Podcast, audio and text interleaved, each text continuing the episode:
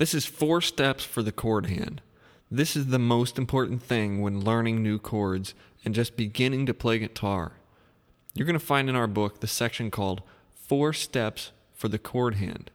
It's open up, line up, grab, and tilt. Now, I'm going to explain this to you. You've also got pictures in your book so you can look at the pictures.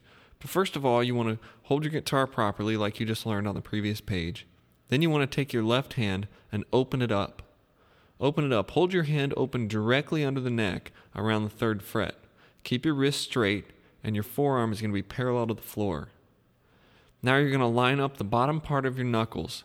Line up the bottom part of your knuckles to the guitar neck. You see in the picture in the book. You're lining your hand up right around the third fret. Now you're going to grab the guitar just like a baseball bat, you're going to grab the guitar with your thumb over the top. Now, your hand is in place to play a chord. Now, before you can play a chord, we're going to have to put a slight tilt in your hand. Now, in the picture, you can clearly see that the thumb is hanging on the top, and you're going to drop the bottom of the hand to the floor, tilting your wrist just a, just a little bit. If you do it just slightly, you'll see that you're almost in place for the G chord.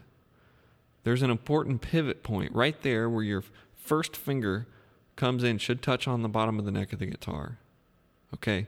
Now, I want you to take this seriously. Try this over and over again. If you begin to play the G chord and have problems, go back and do your thing. You open up, you line up, you grab, and you tilt down.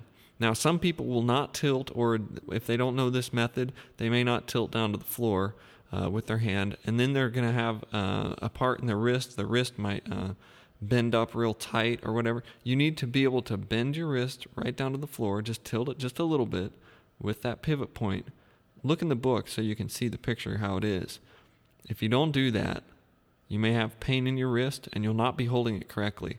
But I guarantee you, if you do this right and you get this down, then when you go to try to do the G chord, the C chord, the D chord, it'll be a piece of cake. Now, the D chord, just for an example for later, you're going to have to tilt a little bit further to play the D chord. So when you get to that D chord, just remember that you put your pivot point on, your thumbs over, and tilt down just a bit. Now, some people will use their thumb over the neck, some people will have it behind. As you're beginning in my method, just keep it over the over the top of the neck just a little bit, and if it feels uncomfortable, you can slide it down just a little bit to the back of the neck.